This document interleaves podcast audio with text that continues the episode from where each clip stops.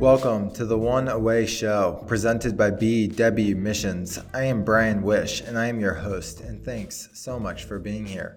On this show, I sit down with compelling entrepreneurs, authors, and rising leaders to talk through their most transformative relationships, experiences, and epiphanies.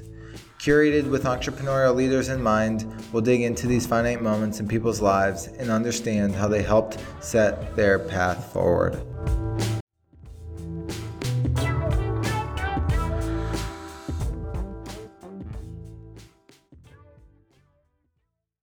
Jen Marr spent five years in crisis response, working with communities and individuals that experienced great tragedies.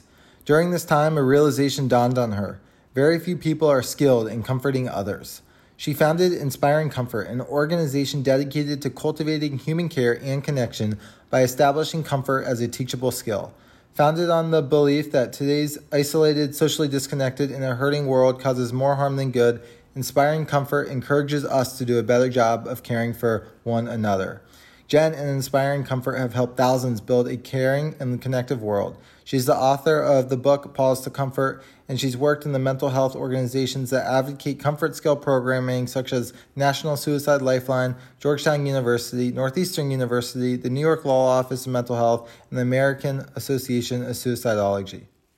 Jen, welcome to the One Away Show. Hi, Brian. Thank you so much.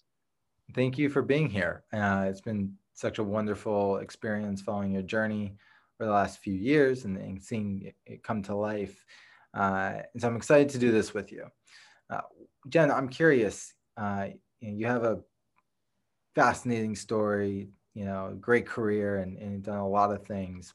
However, I, I, I want to know what you would say to your one away moment and how you would share it with the audience today. Well, thank you, Brian. And thank you also for your platform and what you're doing to elevate really great um, ideas and conversations out there.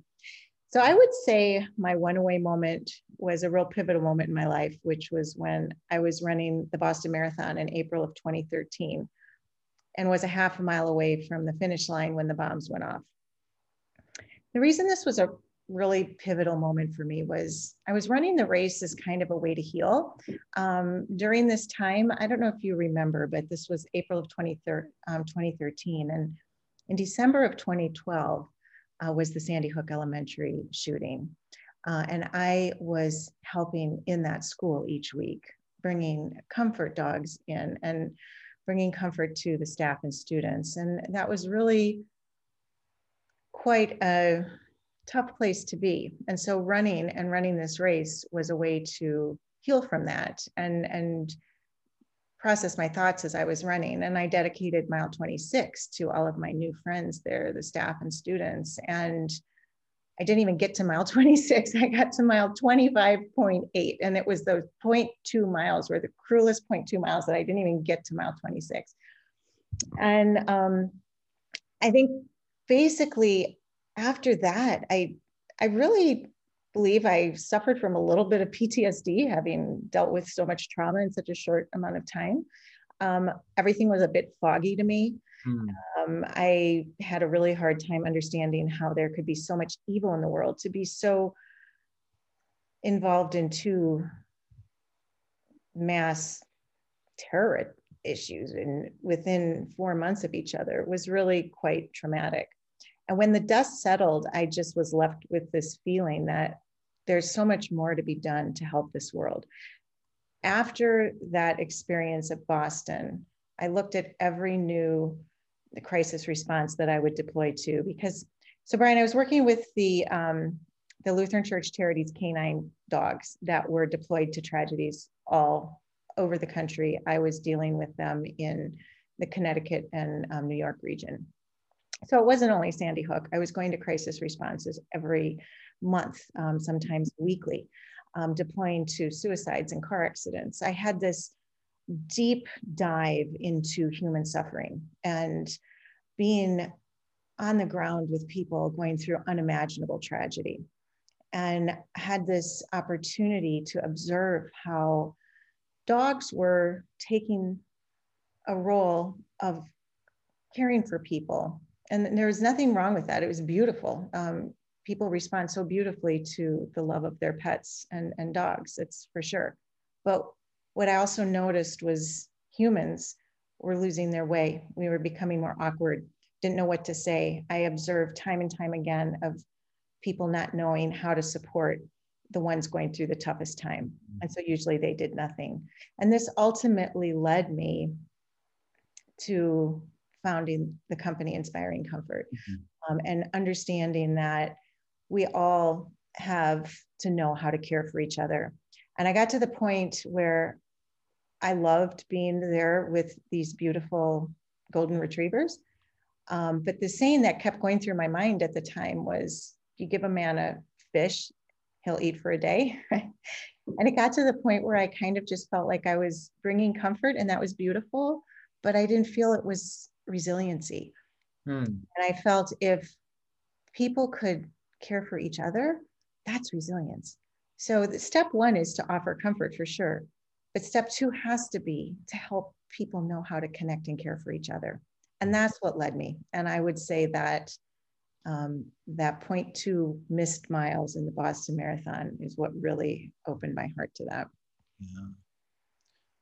Jen, you've you, you're a part of, as you notably said, two back-to-back of traumatic events. You you saw the depths and the valleys of I think humanity uh, in back-to-back years uh, with Sandy Hook, and then with the Boston Marathon my question for you is let's go back to Sandy Hook for a minute and when you were a part of that experience.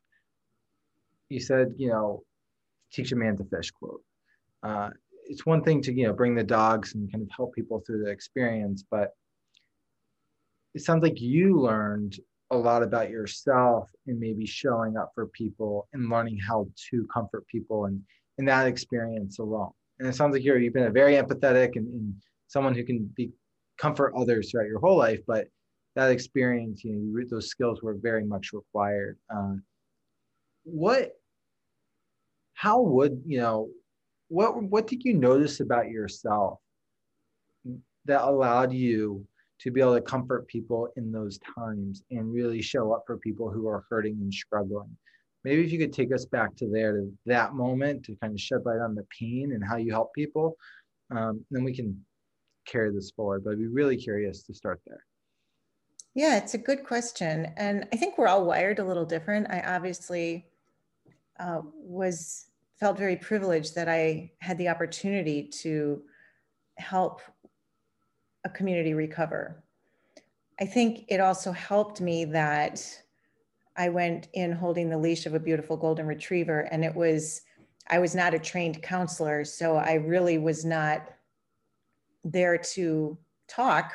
I was there just to be and to help.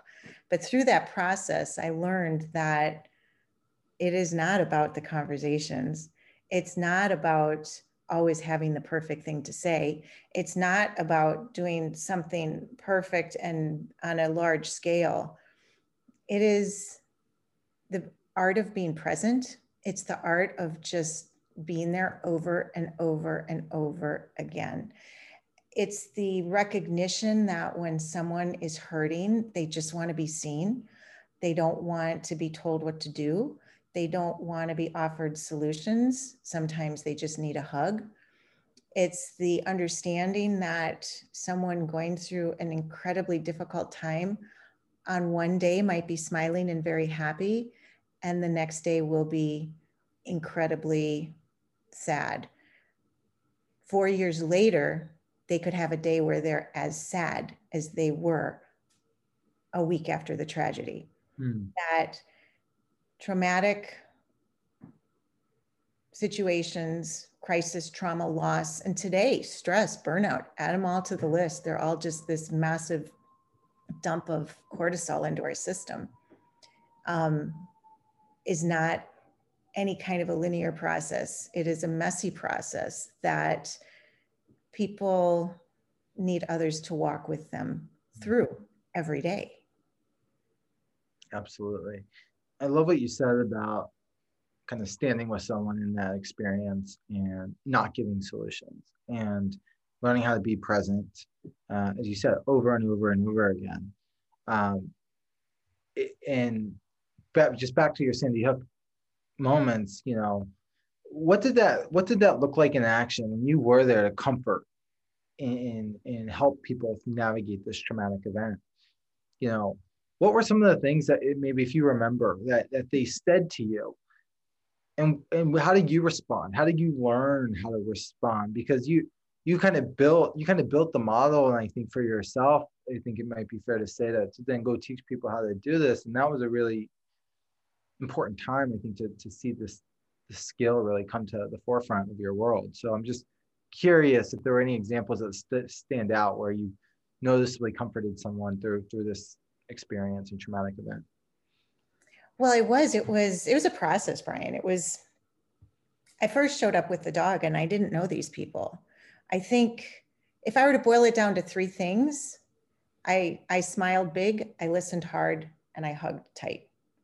Um, it wasn't a lot of words, and at first it was maybe the dog that they were drawn to, but the great opportunity I had in those years was the fact that it did go on for five years. For five years, I was in that school every week.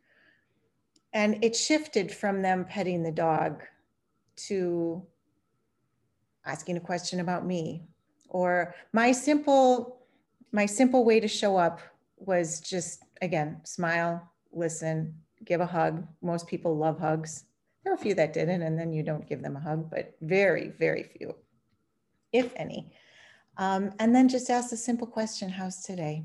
Mm. That's it. How's today? Um, and sometimes they didn't have time to talk. Sometimes they did. Sometimes we'd sit and chat. And it was the accumulation of those. You know, it's kind of like, it's very interesting. I, you've seen my book, and I just had the amazing opportunity to collaborate with Sky Quinn from Time Magazine on it. And Sky said, Jen, when you do the book, make sure you have a really great picture or something on the back page of the, the last page of the book, not the back cover, but the last inside page, because when sometimes people open it from the back. So what I decided to put on that critical page was marbles, marble jar, because I like to equate when you care for someone, it's like looking at a person that needs a jar filled with marbles. And every time you do an act of care, it doesn't matter if it's a text or a phone call or a hug or saying something to someone, you're putting a marble in their jar. So what I've what I learned from that as I work through that process is it's so many little things. It's so many check-ins. It's the building of that trust. It's the building of the I'm here for you. I'm not going to leave.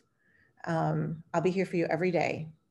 Um, if you ever need anything, let me know. And then doing that and being there. Uh, and so as I was there every week for five years, it was in incredibly stark contrast to 99% of the other crisis responses that I went to, which hmm. were for the most 72 hours, the most. Usually it was 24, 36 hours. You'd go in and then you'd leave these shattered students that had to go back to class with an empty chair in the classroom. Um, so it was the combination of living one out and then thinking what was going on in all those other ones that I wasn't at each week after. Does that make sense? Makes so much sense. And I, think it's a really important point in the in this whole discussion, uh, because what you just said that's really stands out is this wasn't a let me just come in for 72 hours, clean some things up and, and do the best I can and then like move out. It was a very long-term process uh, is the marble analogy of let's build trust over time. This is a long-term process and a trauma that you know will never be forgotten. Uh, and so you need to be there for people through the long term to help them through navigating that experience and let them know you're going to be there for them consistently.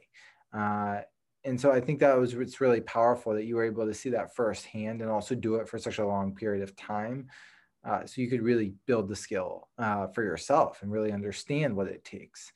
Um, so really, really interesting uh, to just hear how you how you were able to see it in such a visceral way. Mm-hmm. And not only that, Brian, but see what was not working out there. right. You know, when, when so as an example, in all these communities, I would see programs that would come in to try to help rebuild a community. And a lot of times they would, their intentions were amazing and, and the programs are good, but they didn't result in connection. So let me give you a couple examples. So many schools I went to would be doing kindness programs. And I don't mean to bash kindness programs, so critical and good, but almost always they were random acts of kindness, um, which is by definition random and not a connection. Um, or the other programs were very theory based, focused on emotions, focused on things like empathy or compassion. And again, those are great. Um, everyone needs to have empathy. And so I just started to clearly see that tangible skills of knowing how to care for each other are not happening out in our world today. Uh, my background, as you know, is in international business development. So my business development brain was taking over as I was watching this play out. And I knew there had to be another way. Um, and so that's when we just started testing programs in these trauma based schools to bring the kids back together in these shorter term deployments and help them care for others, learning this resilient skill of caring and comfort. Um, and really starting to research it, build it out, and eventually founded this company. Yeah, absolutely. I think uh, some of the things I've really gotten to respect about you is is how you're you're focused on making comfort something tangible opposed to like you just said empathy or compassion uh, which could feel loose and maybe abstract. People know they, they should be empathetic or compassionate but what's that really mean? How is it applied? And what's what's comfort? How is that the solution to it? So one thank you for kind of describing the roots uh, of you know sandy hook and your involvement and kind of what you learned about comforting others in, in a long-term fashion and, and what's not right uh, with comfort uh, or how to do that so let's let's go to sandy hook to this one away moment you're at mile are you 25.8 is that right no tw- yeah 25.8 exactly. Okay. Oh, so you were you were on the uh, finishing edge of of of you know something really remarkable, and it is very remarkable how far you got before it all kind of came to a halt. I'm sure. Take take us to that moment uh, at the at the bombings. Uh, what was going through your mind? What uh, what happened? What was your first move? How did you make yourself safe? How did you help others through that experience? I'm just uh, take us to the scene yeah, it was it's actually really quite crazy. Um, at 25.8 miles, all you're doing is just getting to the finish line. You are your body is tired. I'm not a professional runner. I was running this for charity. Um, and so literally at 25.8, I was counting my steps. I knew exactly I had to get up the street, make a right turn, make another left turn, and the finish line would be up there. So I literally was counting my steps. Um, and all of a sudden, there was somebody standing in front of me with his arms up, and he said, "The race is over." I said, "What are you talking about?" Like, and um, he said, "There's bombs at the finish line," and I, I, I had headphones in. I'm like, "What?" Um, people were screaming. Um, I was running with my friend Amy, who wanted to keep going. She's like, "Come on, Jen, we can finish this." And I had um, I, weird background. I had been involved in some other terrorist activities and when I lived in Europe. And so I knew that you did not walk towards it, you walked away from it. And I knew I needed to meet with my family. My family was there. Um, they had been at Heartbreak Hill. So I knew I needed to find our way back to the hotel. Um, but after running 25.8 miles, your body is tired. And um, it was it was chilly. And so as you stop running, um, you get chilled. Normally at the finish line, you get a blanket and you get food. And we now, our adrenaline is even going harder. My phone is going blowing up with texts. My hands are shaking so hard, I can't even answer them. And my only thought was, I need to get back to my family.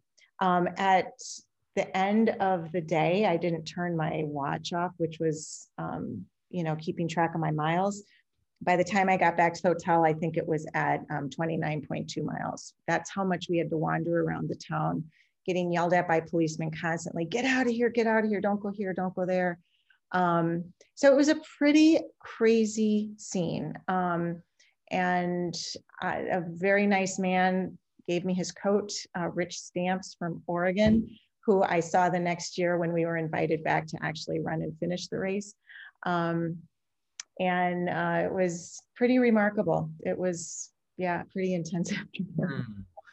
Wow. I, I'm sure extremely scary and you know kind of survival type of mode as you said like your your brain your adrenaline racing uh now i'm sure everyone there was scared and i'm sure it was a, a kind of horrific scene and uh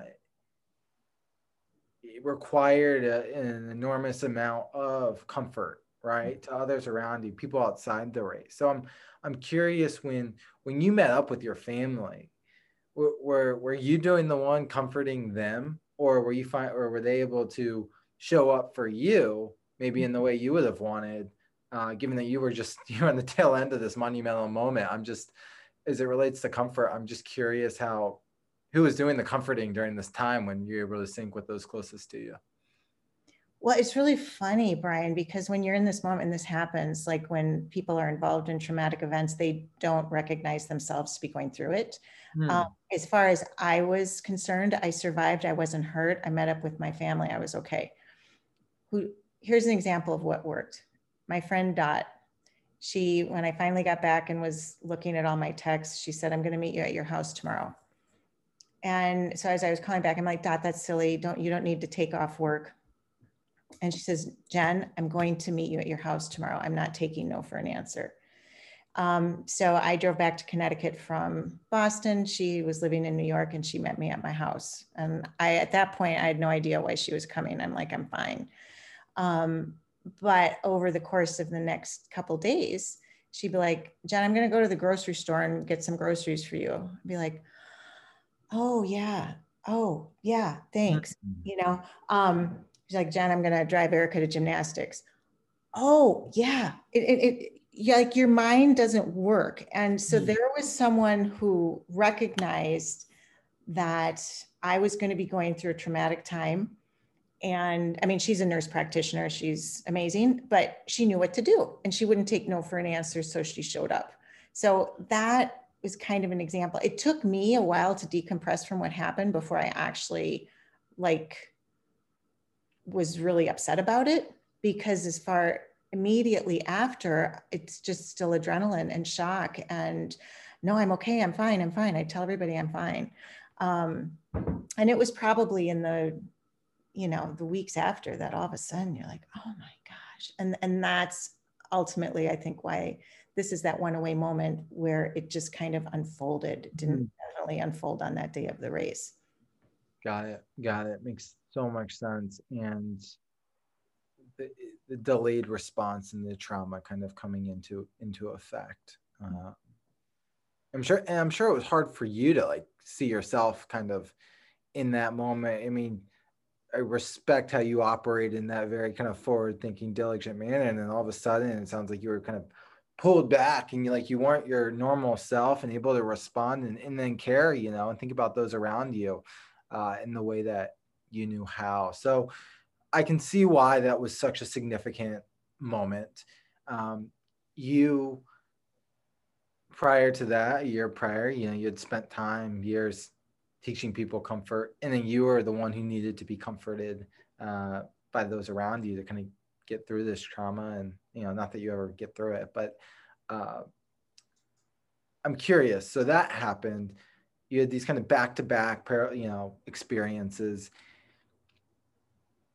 what happened next? Because it sounds like, or not, I mean, that sounds like it. I know there was a, a, a formation and accumulation of these events that led to something really inspiring, a movement that you've been able to, to kind of bring into the world as a business. But uh, I, I'm just, tell mm-hmm. us about how these events have shaped you and shaped that trajectory and what happened from there. Yeah, it's, it's everything I learned during these years, right? Like I said, it was five solid years. And Boston happened in the first four months of these five solid years, um, but really studying human care behaviors and being on the ground floor of observing them and recognizing that number one, our best most significant relationships are usually formed through tough times, always. It is, I would watch time and time again as the only time I've seen groups of kids not be on their phone was when they were dealing with a crisis response, when they needed each other, when they just wanted to be with each other, when they were trying to make sense of what happened. Um, I recognized how people's hearts are open when they're struggling in a way they will never be open when life is happy. And I started to study this and figure out there has got to be a better way to teach tools and strategies to help people understand how to get to this point. How, if this is where we're forming our best relationships, because at the end of the day, comfort is not a cozy, pain free word. In the noun form, it is. In the noun form, it's very cozy and a hot cocoa. In the verb form, it is to bring strength and hope. It is one of the most powerful, resilient verbs out there, but yet it's overshadowed by this fuzzy word that we're all supposed to be, um, have comfortable airline seats and um, cozy chairs. So, really starting to look at comfort as a teachable skill, um, starting these after school programs, figuring out a process. Because at the end of the day, I recognize that you, when you comfort someone, you have a, an automatic connection and not just a nice connection, not a nice, just professional, hi, how are you? But no, I see you. I understand you're going through pain. I'm here for you. Mm. And when you can teach someone how to do that, it will cut through every single kind of barrier that's out there. I recognize that here we were in the middle of any situation, any situation you put yourself in. Um, I don't care if it's political, racial, social, um, religious, you name it. Everybody can disagree on all of those things and they can cause division. When you care for someone, when it cuts through to you just wanting to comfort someone, nothing else matters. It is the number one best uniting mechanism out there because when you really seek just to care for someone and listen to them, it's where the best of life is found.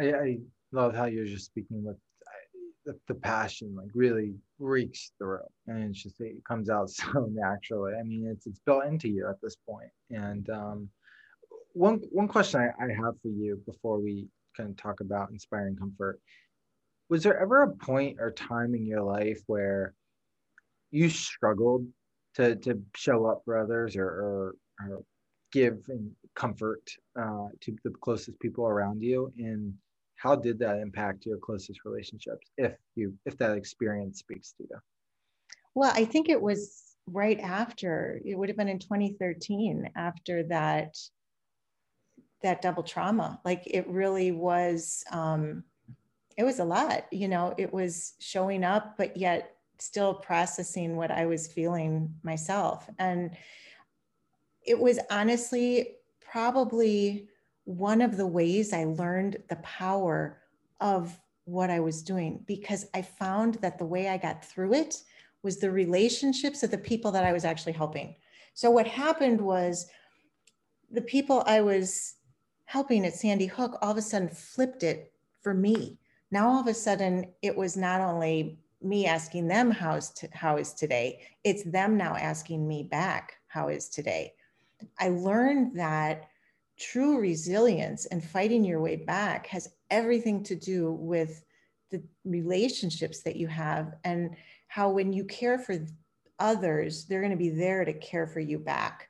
And so it was kind of just this organic process I went through that um, I found that I needed those relationships to get through. There's nothing I could have done on my own, nothing. And granted, there was, I definitely, you know, went through some therapy as well, no doubt. But this is the thing a therapist is there as a short term relationship to give you some strategies. You need your tribe underneath you to get you through. Right. You, you know, therapy is never going to in itself give you true resilience. You right. need to through every day with a group of people around you who who love and care and support you. Absolutely. no, I appreciate appreciate you sharing, and I appreciate you kind of giving color right to to that experience and I think what you just talked about the, the, the tribe and the, the, support system and making sure they know how to show up for you too um, which is hard and you're right which is why what you're teaching is so important because it's not taught it's not taught in school it's not taught in families it's it, can, it might be learned if you have a parent who really maybe shows you that but um, i can see why what you're doing needs to be out there. And and so let's um, if you're comfortable with it uh, i'd love to talk about inspiring comfort and how how did these experiences blossom into the the impetus for creating what you have the book that you wrote. Uh, take us there yeah well the impetus was we had to move to washington d.c for my husband's job and i had to decide whether we were going to make a company out of this or if it was just still going to be something i kind of just did um, to love people, um, even though we had gone through a research study already. Um, back in 2017, um, I teamed up with two colleagues and we decided to make a go of the company and put into place the programming that we had had a study done at Western Connecticut University on and really building out this process of comfort and how you can teach others to care for people. At the time, it was mostly a youth program. And we found that people wanted adult programming expanded um, and also a book. And so that was when I got here in 2017, started a book, teamed up with Sky Quinn from Time Magazine on that. And she just did such a brilliant job designing it. Um, so it really laid the groundwork for a much broader program platform of how to teach the skill. Um, started working really closely with Dr. David DeSteno out of Northeastern University. Um, other mental health organizations got very involved in um, different suicide prevention, um, education, and work, uh, and really started moving out to figure out how do you tackle this problem of caring for those that are struggling the most. Um, learned very early on that we all have a part to play in this mental health epidemic. Um, and I knew that what we had started building out was something every everybody needs. And so that's how it went. It went start the company, had some do-it-yourself programs, write a book, um, put expand the programming. Now we have assessments. Now we have a whole training platform to train the trainer in all sorts of different settings um, with the goal of giving people the tools and equipping them based on their own behaviors. We're all so different. We all have different behaviors, but based on your own behaviors, Brian, take this assessment, figure out what are your key strength behaviors, what are your barrier behaviors, um, and walk you through tools and strategies so that you never fall into the trap of not knowing what to say or do. You know, through all our programming, we ask always the question, especially surveying, and we found that 75% of people will say they can recognize someone who's struggling, but only 15% of people feel equipped to know what to say and do. Think about that 15%, 85% of people don't feel they have the tools to know what to say and do when someone's struggling. And there's zero reason for that because it's a behavior that can be changed. It's a, it's a strategy that can be taught. And so that's why I'm so passionate about this because every time we go through a training, people's eyes are open and, and they walk out with the tools and strategies that, oh my goodness, I noticed on the phone call with this person, they're going through this. So I asked a couple extra questions and now that relationship's a little better. Now I'm going to continue to follow up with that person. Just simple strategies. Hmm. Yeah, I, I, Jen, as you're talking, um, I, I can share after, but everything you're saying is, uh, I think it really speaks. Um, and, and the, the fact that 85% of people don't know what to, to say, right? It just shows that there's a massive problem and solution potential to, to really help and create, you know, something very scalable that can help the masses. Um, it's a global, global effort here and, and problem that you're tapping into. Um, tell tell tell us a little bit more about you know you you have designed a, a product line i think with inspiring comfort that is really interesting where an organization uh, you know different individuals can can come and learn how to equip themselves. Like what talk to us a little bit about the product line that you have designed uh, if if you're listening to this and you're like okay this would be good for my company or this would be good for my family uh, to tell give us a little lens into how you built that uh, and what you'll walk away with kind of going through. Um, the products on inspiring comfort yeah, so we've built out a process that is really, we call it our four steps to create a culture of comfort. You could say a culture of care. Um, the first step is really assessing um, that we have the ability to go in and do pre-surveys for a company, really trying to dive into how cared for do your employees feel. Um, when this data comes back, it's pretty eye-opening when you compare how cared for your employees feel at work compared to at home. Um, if you don't have a cared for workforce, you're not going to you're not going to have a productive workforce. You're going to have a lot more conflict. So diving into how cared for does my workforce look like is key. What have mm. they been dealing with? Um, and then what we do as well is give the employees their individual assessments. So what happens from an organizational perspective is we give you this um, data back aggregated. The employees themselves will get their individual reports that show their own behavior strengths and weaknesses. It's their personal profile, it comes with an action plan. But you as an organization will be like, okay, here are key barriers. Um, this is what we need to focus on. So that's the first step is assessing. The second step is informing. It's really kind of why do we need to know this skill? Uh, what, what's happened in our world that only 15% of people know what to say and do when someone's struggling?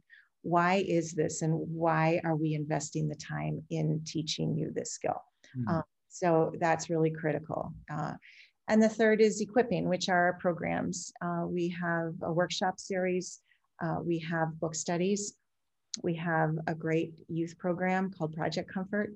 Um, so whichever way you choose to actually walk people through how they're going to gain the skills, the tools, the strategies, um, we have the different ways that you can do that. The workshops are most popular.